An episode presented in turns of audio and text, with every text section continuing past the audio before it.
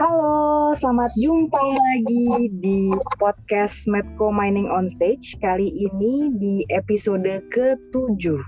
Kali ini nggak ada tamu, tapi kita akan ngobrol-ngobrol berdua. Aku sebagai orang awam nih uh, akan banyak bertanya-tanya kepada Pak C O O kita yang biasanya menjadi host, Pak Kris. Selamat malam Pak Kris. Malam semua, malam Neng. Iya, malam ini kita bakal bahas-bahas apa nih kira-kira? Iya, kita lagi yang lagi hot ini kan loh, hampir di sejak Februari tahun awal tahun ini harga batubara naik. Roket. Kemudian, roket. Kemudian di Oktober tanggal lima tertinggi sampai dua ratus lima puluh empat, hampir sampai mulai tahun. Jadi ya, sem- coal pricing ya. Oh, oh, Coal Pricing Index iya. Itu sejak ada itu sejak tahun sembilan belas delapan puluh satu. Coba bayangin delapan puluh satu sampai sekarang. Baru sekarang ini tertinggi. Gitu, Neng. Jadi kayaknya bahasan menarik itu kalau di uh, kita kupas lah apa itu kenapa harga batubara segitu tinggi. Iya, jadi kita malam ini akan membahas tentang coal pricing. Nah, kalau sejak dari tahun delapan puluh satu dan tertinggi di tahun ini, nah pertanyaannya sebagai orang awam nih, De, uh, Pak Kris, kenapa sih harga batubara itu bisa naik? Ya, jadi batubara itu uh, apa ya? Dia orang selalu mengatakan kayak komoditas ya, karena uh, komoditas itu sangat bergantung dengan uh, supply demand, nah, dengan uh, apa uh, kondisi dengan demand permintaan, sehingga kenapa naik segini tinggi? Karena ya hukum ekonomi, kalau pelajaran hukum ekonomi waktu S M A dulu, kalau uh, supply-nya berkurang, kemudian demand-nya nggak bisa terpenuhi, memenuhi uh, supply itu, atau demand-nya malah naik gitu kan, sehingga uh, nggak apa istilahnya keterbatasan kebutuhan. Jadi kebutuhannya ingin ada, kemudian supply-nya terhambat, maka harganya naik. Jadi eh, sesimpel itu. Tapi kalau kita sampaikan bahwa kenapa harga batubara naik, eh, harga batubara naik itu kita bagi menjadi paling gampang itu dua hemisfer sekarang itu, hemisfer Asia sama hemisfer eh, Eropa. Dulu tuh Eropa sama Amerika sendiri-sendiri, tapi Uh, nah. sekarang digabung Amerika, Amerika sama uh, Asia, kira-kira gitu dua okay. dua hemisfer. Boleh dijelasin nggak Pak, hemisfer itu tuh tadi apa sih? Gitu, uh, biar, biar kebayang itu, nih orang-orang awam. Uh, jadi hemisfer ini tempat uh, perdagangan batubara, seaborne. Batubara itu nggak bisa hanya dipakai di dalam negeri, tapi diperdagangkan di luar negeri. Jadi namanya seaborne. Jadi di Eropa itu suplainya dari Amerika, demand-nya ada di Eropa. Kemudian di Asia, supply-nya dari Indonesia, dari Australia. Kemudian demand-nya ada di di Cina, di Jepang, di uh, Korea.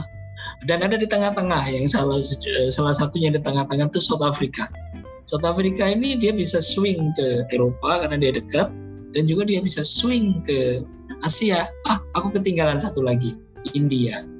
Nah, jadi ada dua hemisfer itu, Asia dan Eropa, yang mempengaruhi uh, harga batubara. Nah, kenapa naik? Nah, ini kan kenapa naik? Ya, nah, ya, ini ya.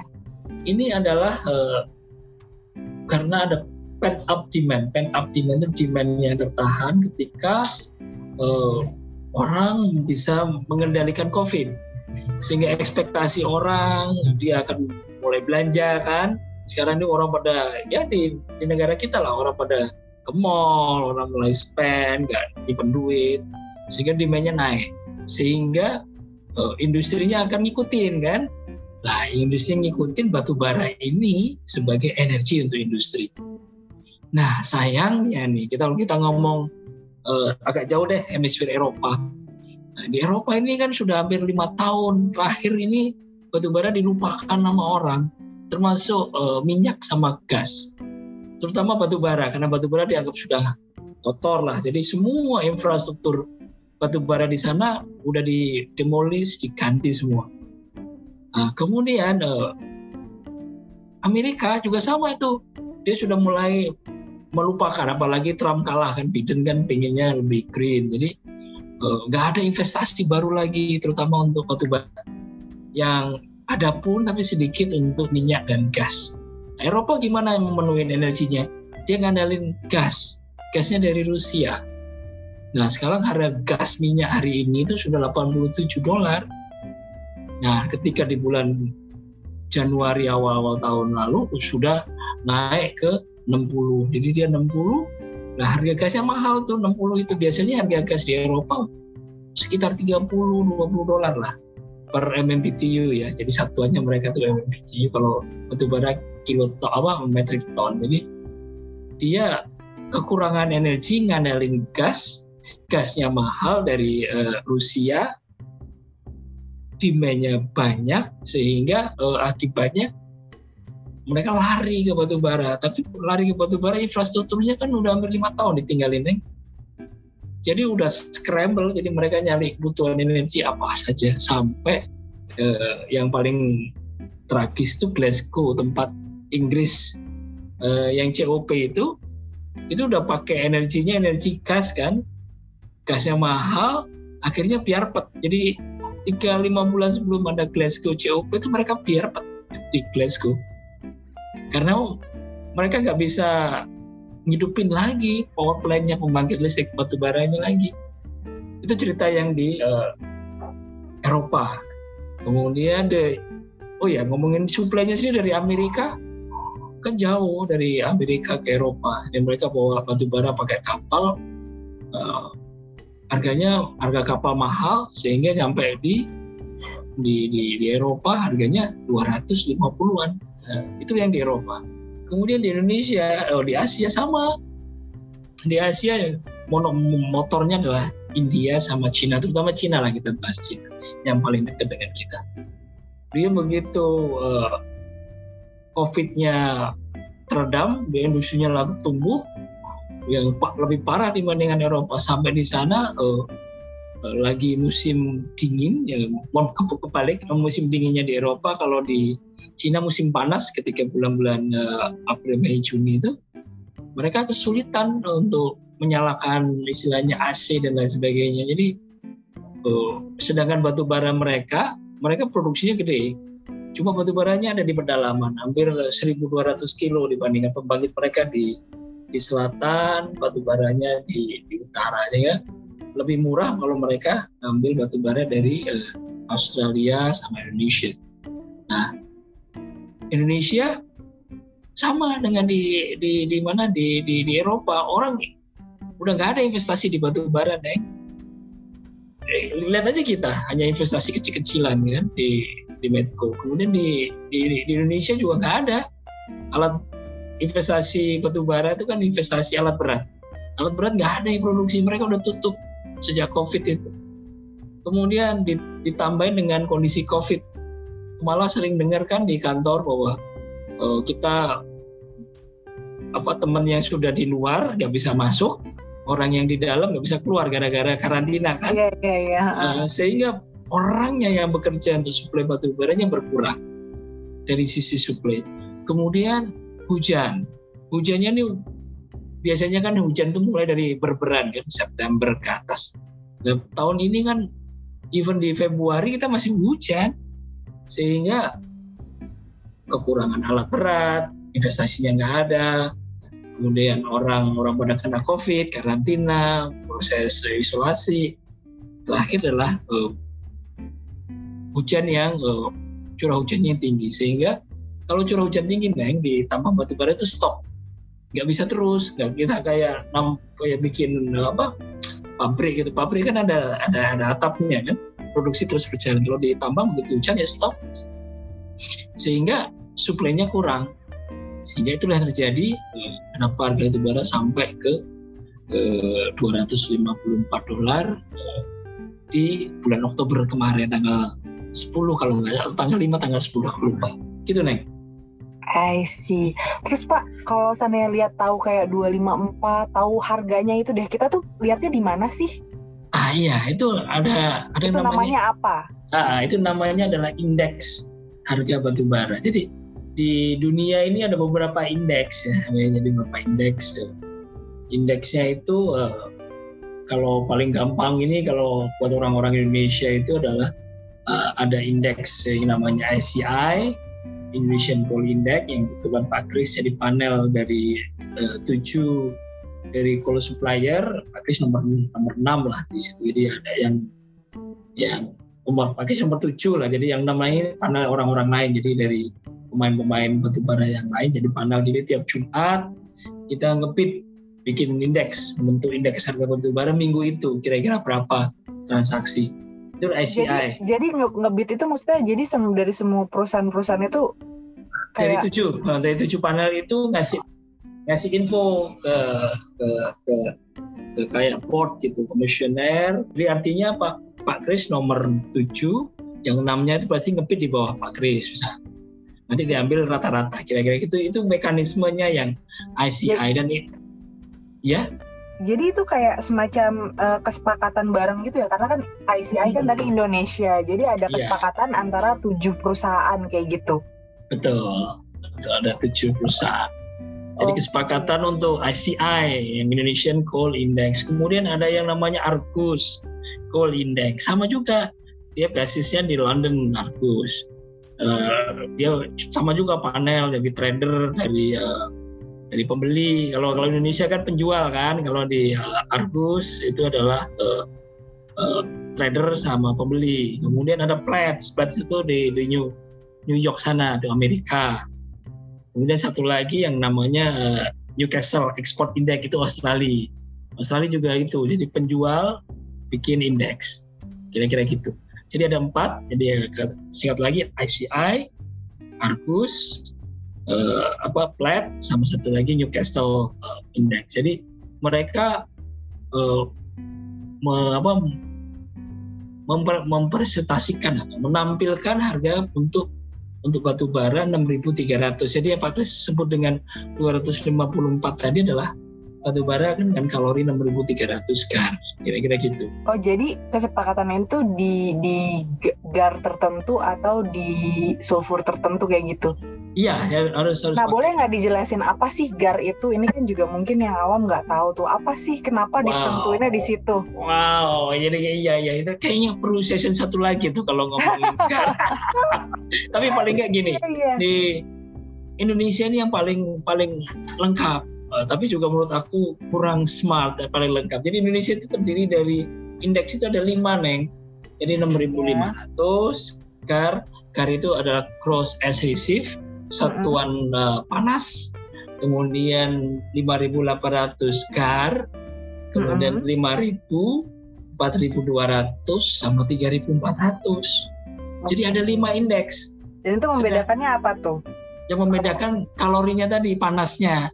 Okay. Makin makin nomor lima, nomor itu makin kecil, tiga ribu empat ratus panasnya makin makin kualitasnya mungkin, paling mungkin gampang. Kualitas sama pemanfaatannya jadi akan berbeda gitu kali ya. Kualitasnya neng, jadi yang okay. uh, kayak baju itu baju yang murahan, kira-kira gitu. Okay.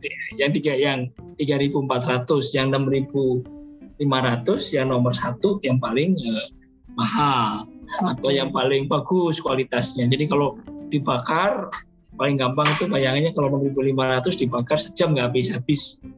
Kalau yang nomor lima tiga ribu empat ratus mungkin lima belas menit udah habis. Untuk standar itu sama nggak sih untuk yang dipakai I C I atau Newcastle tadi? Nah itu dia. Kalau yang lain itu ada beberapa yang udah mulai karena Indonesia uh, punya lima indeks. Akhirnya yang lain juga ngikut-ngikutin. Padahal sejak tahun delapan puluh satu indeks itu cuma ada satu, enam ribu lima ratus atau enam ribu tiga ratus. enam ribu lima ratus itu juga yang ngedevelop Indonesia. Makanya Pak, oh. sebenarnya yang yang develop sebenarnya aku, Pak, Pak Kris yang ngedevelop enam ribu lima ratus. Sebenarnya Indonesia sangat berpengaruh sekali ya berarti uh, terhadap indeks batubara. Uh, itu secara untuk as, uh, apa tadi hemisfer Asia atau berpengaruh juga sama hemisfer yang lain tuh? Iya, sampai ke, ke negara lain. Jadi ada beberapa uh, nanti nanti ada orang akan nanya tuh, ada pertanyaan masih, kenapa kapan harus pakai indeks batubara Indonesia kan? Kenapa yeah. kapan harus pakai indeks batubara Platts atau pakai Newcastle? Nah, itu dari pertanyaannya. Tapi uh, kenapa Indonesia bisa ngedrive Uh-huh. Itu karena Indonesia seaborne-nya paling gede. Seaborne itu batubara yang dikapalkan atau diekspor paling gede.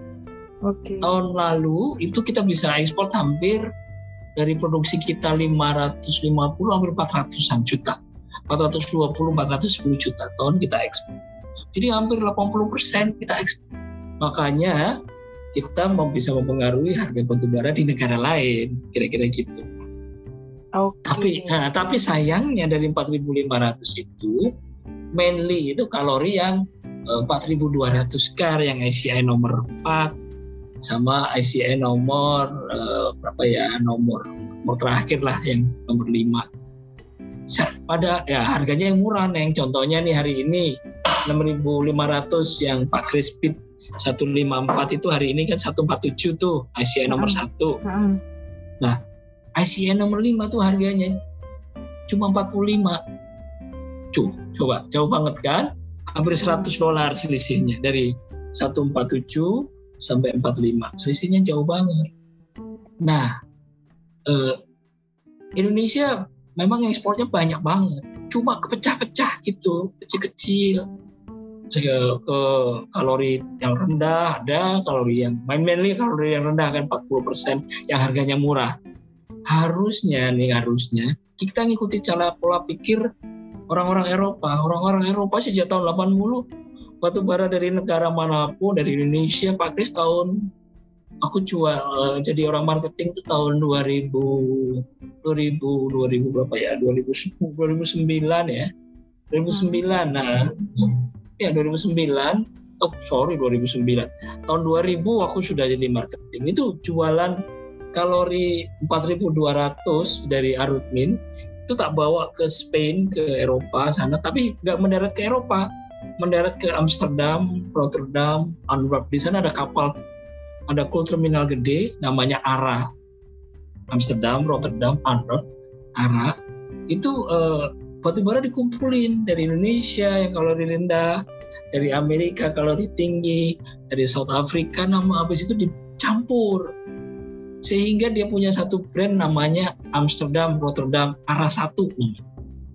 Ara satu itu kalorinya enam ribu tiga ratus, jadi dicampur enam ribu lima ratus dengan empat ribu dua ratus G A R menjadi eh, kalori enam ribu tiga ratus. Jadi dia mencampur, kemudian baru dia jual ke seluruh Eropa pakai ponton-ponton, pakai bus-bus.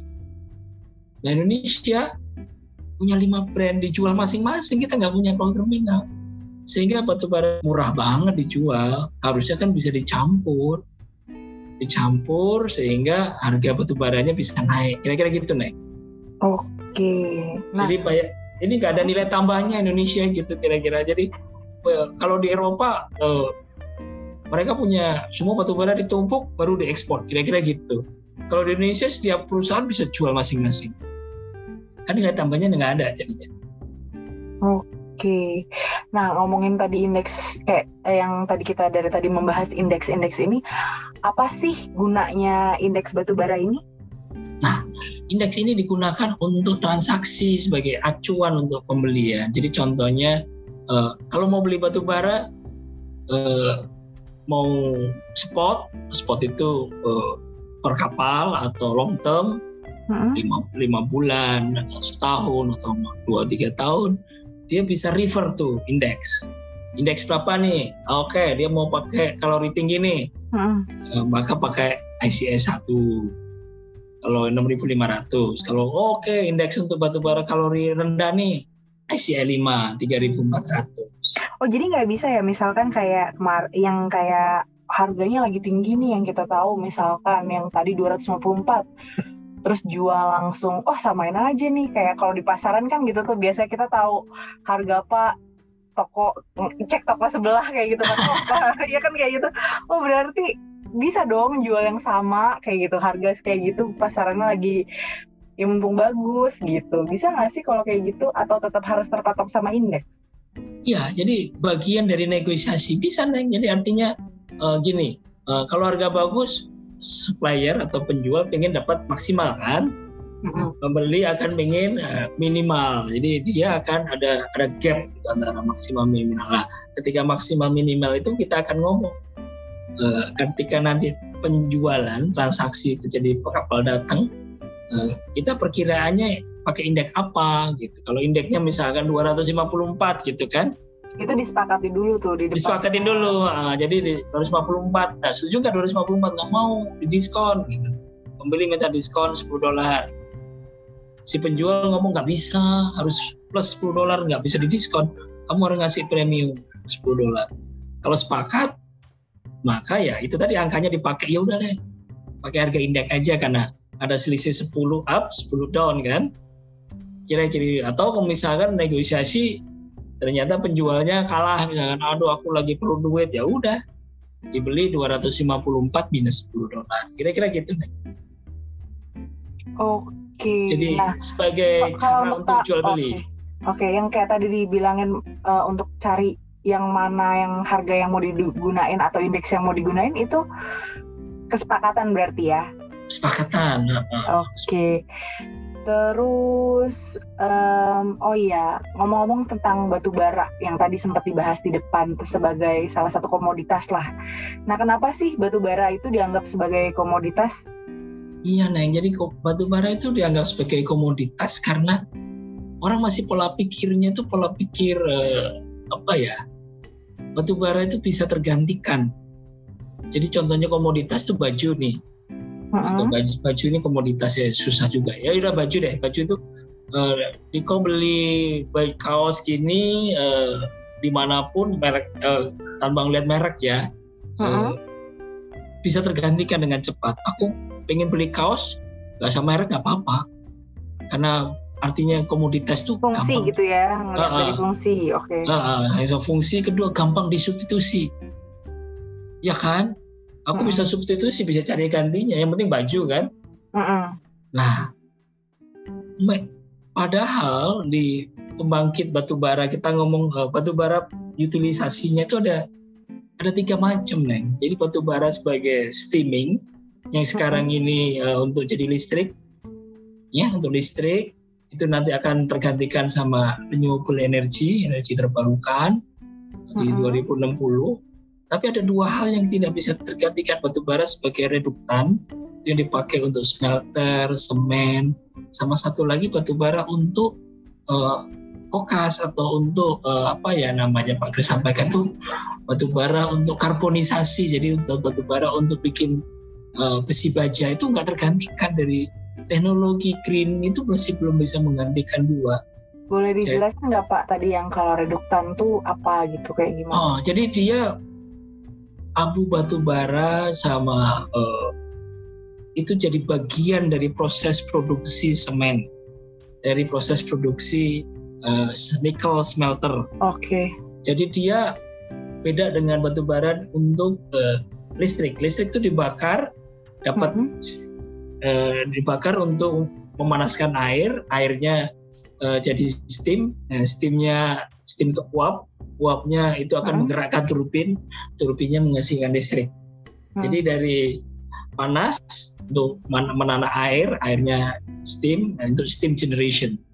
Nah, kita ngomong dulu yang uh, jadi artinya apa batubara yang untuk untuk untuk pembangkit ini bisa digantikan karena apa?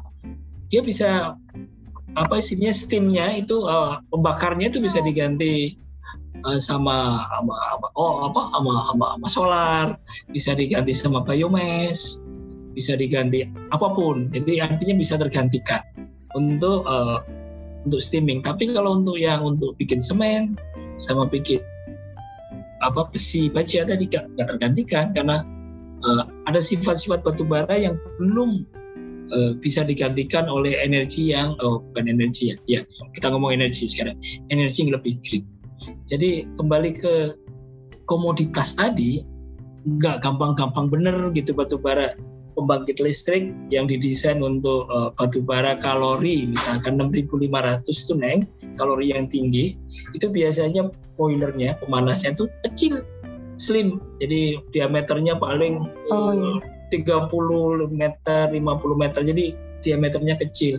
Tapi batubara untuk kalori yang I C I lima yang tiga ribu empat ratus itu gendut, jadi bisa sampai seratus meter diameternya boilernya. Karena apa? Nah, tadi kan Pak Kris sampaikan untuk bakar batubara kalori enam ribu lima ratus satu jam. Kalau bakar kalori tiga ribu empat ratus, lima belas menit. Jadi untuk bakar batu bara yang satu jam hmm. perlu empat kali kuantitas batu bara kalori rendah. Jadi boilernya makin gede. Artinya apa sebenarnya? Ada sesuatu yang eh, yang apa? Yang harusnya nggak eh, hanya dianggap sebagai komoditas, karena kalau desainnya boilernya batu bara kalori tinggi nggak bisa diganti oleh batu bara kalori rendah. Kira-kira gitu. Tapi yang Indonesia kurang smart ini, yang aku juga uh, sebel banget sama pemerintah kita. Harusnya kita dikte itu, pembangkit kan dibangun untuk tiga puluh tahun lifetime-nya. Jadi kalau kita udah mengatakan kita mau bangun core terminal, Indonesia hanya punya satu produk lima ribu delapan ratus, bisa dicampur dari tiga ribu sama yang enam ribu lima ratus, jadi lima ribu lah misalkan. Jadi udah, semua pembangkit seluruh Asia akan ngikutin desainnya Indonesia, karena Indonesia ekspornya empat ratus, tapi lima brand gitu kira-kira. Jadi itulah kenapa Indonesia batubaranya dianggap sebagai komoditas, karena tergantikan. Gitu, Neng. Oke, nah tuh apa namanya? Terus jadi gimana tuh biar terlepas dari stigma komoditas tadi? Nah, kalau mau stigma komoditas ya kita harus punya uh, satu, untuk batu bara yang steaming itu harus punya coal terminal, jadi punya blending facility. Jadi uh, Asia ini masih perlu energi fosil, terutama batu bara. Karena pembangkit di Asia ini masih pengen dapat, bukan pembangkit ya, di Asia ini pengen masih punya energi yang murah. Jadi lifespan-nya misalkan coal terminal ini kan kita mau lepas dari batubara itu dua ribu enam puluh lima kalau nggak salah kan. Jadi masih punya waktu nih, sekarang dua ribu dua puluh satu kan. Jadi masih iya. uh, masih empat puluh sembilan tahun lagi untuk bikin coal terminal, sehingga batubaranya di blending jadi satu, sehingga nggak dianggap sebagai komoditas lagi. Kalau komoditas ya tadi, kalau belinya di Tanah Abang ya murah. Coba kalau kita bikin belinya di mall yang dingin, di Zara gitu, Mark and Spencer, di stempelin. Ya kalau batubara punya coal terminal gitu kan, di stempel semua. Semua market akan terima batubara. Nggak ada batubara Tanah Abang, adanya batubara Mark and Spencer gitu. Oke. Coba nah, beli beli kaos Mark Spencer berapa sekarang? Ambil lima ratus. Iya, iya, iya. Dibandingkan iya. harga Tanah Abang ini, aku barusan beli dari Mangga dua kaos seratus ribu. Tulisannya Mark Spencer juga. Oke, tapi kan tentu beda kualitas juga dong. Iya sih. Oke, nah terus oh mengenai harga nih yang tadi. Kira-kira kan kalau kemarin katanya tertinggi kan Oktober dua lima empat tuh. Bakal naik lagi nggak sih? Bakal ini bisa naik. Lebih naik lagi nggak? Atau gimana? Iya, jadi satu, harga tinggi itu nggak hanya menyakitin e, pembeli ya. Karena nggak normal harga dua ratus lima puluh empat itu. Sekarang udah turun nih. E, per hari e, Jumat tadi malam, karena e, Sabtu kan closing ya, nggak ada indeks. Sudah mulai turun, jadi seratus lima puluh empat lah. seratus lima puluh empat, seratus lima puluh lima dolar. Jadi uh, akan turun.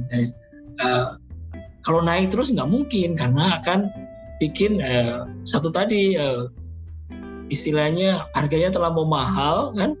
Habis itu uh, akan istilahnya uh, dari sisi pembeli akan menahan, ya kan? Kayak di Cina itu sampai mereka bilang nggak e, boleh ada iklan lagi, reklama, papan-papan reklama, lampu reklama nggak boleh ada lagi, kira-kira gitu. Kemudian jam kerjanya dikurangin, itu caranya pembeli kan, sehingga akibatnya apa? Ya mereka berkurang membeli kan. Iya. Nah, pen- penjualnya sendiri e, dengan harga yang makin naik, dia berusaha mencoba kan, mencoba nambah produksi, nggak bisa karena investasinya nggak siap, alat berat nggak ada baru sekarang. E, Uh, malah tahu kita mau nyari alat berat untuk dinulukan nambah satu produksi lagi, susah banget kan. Kita akhirnya uh, rental pakai kontraktor. Jadi dari sisi supply juga akan nggak uh, bisa nggak bisa maksimal.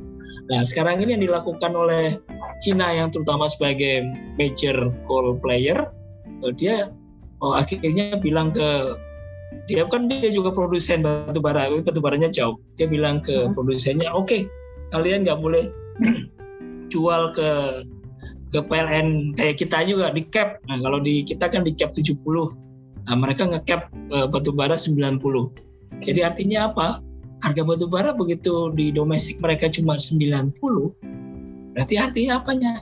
Yang batubara yang mau diekspor atau mau diimport oleh oleh Cina juga akan nggak mungkin di atas seratus lagi, jadi akan turun. Jadi artinya harga batubara nggak eh, akan seterusnya naik. Kira-kira gitu, Neng. Oke, terus jadi apa dong yang bisa mengendali, mengendalikan supaya dia tetap stabil gitu? Iya, iya. Ini tem- pesan lah ini sebagai closing buat teman-teman penambang batubara dan juga buat kita di Medco Mining. Kita nggak bisa mengontrol harga batubara. Harga batubara ini ya tadi hukum supply demand. Yang kita bisa kontrol adalah eh, biaya operasi kita yang ada di tangan kita kan. Bagaimana yeah. kita beroperasi dengan efisien, cost-nya jadi eh, optimal, eh, jangan murah-murah juga nanti kan menggunakan good mining practice. Jadi kita tetap eh, istilahnya cost-nya optimal. Good mining practice itu adalah bagaimana menambang dengan baik, ya dengan sustain, jadi memperhatikan uh, tadi man, mesin, sama uh, material, material termasuk lingkungan hidup kita kita perhatikan. Jadi yang kita kontrol adalah biaya operasi. Harga batu bara ya akan naik dan turun. Jadi nggak usah kita pusingkan. Kira-kira gitu, Neng, sebagai closing remarks-nya. Oke. Oke, wow, cukup berat ya bahasan kita malam ini. Mudah-mudahan hanya bisa... tiga puluh menit ya. Iya, mudah-mudahan uh, bisa menambah uh, pengetahuan nih. Aku sih lumayan ya, maksudnya tercerahkan lah, jadi tahu G A R itu apa, apa yang menentukan. Nah, ha, ha, kalau boleh next session uh, kita hmm? podcast lagi ngomongin uh, G A R, coal quality itu apa aja sih? Karena itu menentukan uh, uh, bukan hanya harga jual, tapi juga menentukan uh, value and use. Value and use itu apa sih? Uh, nilai intrinsik yang diterima oleh pembeli. Kalau transaksinya kan harganya doang, tapi apakah ini menguntungkan dari sisi pembeli? Dan juga apakah itu juga menguntungkan dari sisi penjual? Jadi namanya value and use. Itu di uh, podcast selanjutnya lah aku bikin tentang coal quality. Termasuk ada ada abu, ada sulfur, ada moisture, ada C V of course. Oke, okay. Kalau dibandingin sama kaos mungkin tadi uh, yang versi outlet sama versi yang di pasar mungkin mereknya sama, cuman kan mungkin bahannya lebih menyerap keringat, lebih nggak gerah, lebih nggak uh, apet kayak gitu kan. Ada kualitasnya yang berbicara di situ. Iya, okay. Itu dia. Good, yeah. good, good point, good, good analogi, Neng. Oke, kalau begitu kita cukupkan malam ini. Mudah-mudahan uh, bisa pada apa ya, Boboyan Nyenyak udah bisa dapat pengetahuan yang uh, sangat menarik di malam ini. Uh, stay safe, stay healthy. Salam tambang. Thank you semua. Selamat malam. Salam tambang. Terima kasih. Bye.